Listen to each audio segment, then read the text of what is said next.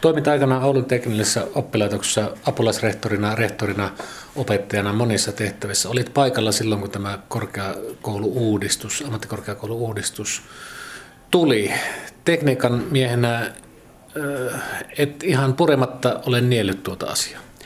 Ei todellakaan, ei todellakaan kyllä, koska me ajattelimme silloin ihan valtakunnallisestikin, että tekniset oppilaitokset ovat jo ammattikorkeakoulukelpoisia ja tämmöiset teknilliset ammattikorkeakoulut pitää perustaa. Meillä oli suunnitelma, joka teknillisten oppilaitosopettajien liiton tasolla, että Suomeen pitäisi kehittää neljä viisi teknillistä ammattikorkeakoulua, hallintomuodosta oli monenlaisia käsityksiä, mutta emme ole mitenkään siitä ilahtuneet. Ja sitten vähän ivallisestikin on joskus sanottu, että teknilliset äh, oppilaitokset laskeutuivat ammattikorkeakouluun, kun muut yksiköt ja muut alueet niin kohosivat. Näin sanottiin hiukan pahansuoppaisesti, ja se pidä paikkaansa. Mutta kuitenkin niin tämmöinen taistelu teknistä ammattikorkeakoulusta hävittiin. Sellainen perustettiin vain yksi Suomeen, eli Helsingin Espoo Vantaa tekninen ammattikorkeakoulu, joka nyt muistaakseni 2008 myöskin muuttui tuommoiseksi monialaiseksi ammattikorkeakouluksi. Minä olisin kuvitellut, että me olisimme pärjänneet ihan, ihan omin voiminkin, mutta ymmärrän kovin hyvin sen monialaisuuden merkityksen, miten se saattaa antaa suuria kehittämismahdollisuuksia. Tämmöistä varmasti on tapahtunutkin, eli yhteistyö eli eri koulutusalojen kesken on ehkä paremmin mahdollista ja varmasti tämmöistä on tapahtunut.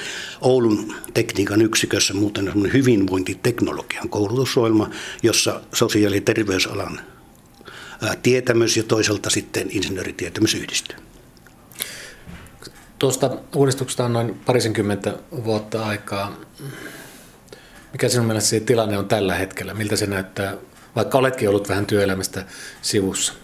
No juuri tämä, tämä opintojen teore, ja eli tämmöinen vaikeutuminen on ollut ilmeisen virheellinen. Eli siihen pitää saada, saada korjaus keskeyttäneiden, opintonsa keskeyttäneiden määrät ovat varsin korkeat.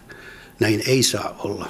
Ja parannuksena esimerkiksi nyt tekniikan yksikön koulutukseen minä näkisin sen, että tämmöinen teknikko, entinen teknikkokoulutus, joka on 127 vuotta vanhaa, eli hyvin koulutus, se pitää palauttaa takaisin. Rakennusmestarikoulutushan paineen ansiosta palautettiin, se toimii edelleen, mutta tämmöinen tekniikkakoulutus, joka on hyvin käytännönläheinen ja varmasti sopii myöskin lukiosta tulleille opiskelijoille, niin paremmin kuin ehkä se, että mennään, mennään tämmöistä teoreettista opintosisältöä lisäämään.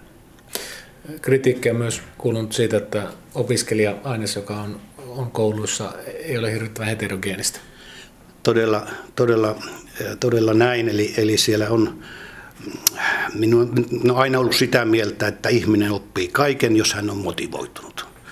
Ja, ja tämmöinen motivaatio näyttää puuttuvan ja varmasti siinä esimerkiksi lukiosta tulleita ajatellaan, niin siinä on se yksinkertainen asia, että työkokemusta ei ole saatu juuri ollenkaan. Ehkä joku pizza- tai hampurilaisketjun palveluksessa toimiminen, mutta minusta sekin on työtä ja, ja antaa työelämästä kokemusta. Tämä puuttuu. Mikä olisi lääke tähän? On, onko tähän mitään yhtä yksilitteistä konstia? Puuttuuko poliittista tahtoa tehdä asiat oikein vai missä, missä vika? Niin, minä luulen, että, että tämmöinen paine tähän suuntaan tulee kasvamaan. Ja, ja meillä on valmis ratkaisu tosiaan teknikkokoulutus takaisin, mutta epäilen, että muilla koulutusaloilla on samanlaiset ongelmat. Sielläkin on lisätty asiasisältöä, koska pitää osoittaa, että ollaan ammattikorkeakoulussa. Ja silloin tämmöiset käytännönläheiset harjoitteet puuttuvat, ja ne on tärkeitä, todella tärkeitä. Pitääkö olla vähän niin kuin viisaampi kuin tarvitaan? No joo, hyvin sanottu. Näin, näin kai siinä tietysti on käynyt. Mitä muuta kuin poliittista tahtoa tähän vaaditaan? Nyt puhutaan tietysti rahasta puhuttu viime aikoina ja joka päivä kuuluu maailmalta hankalia raha-asioita. Voidaanko me tehdä tämä kaikki ilman ylimääräistä rahoitusta? No minun mielestäni se on mahdollista.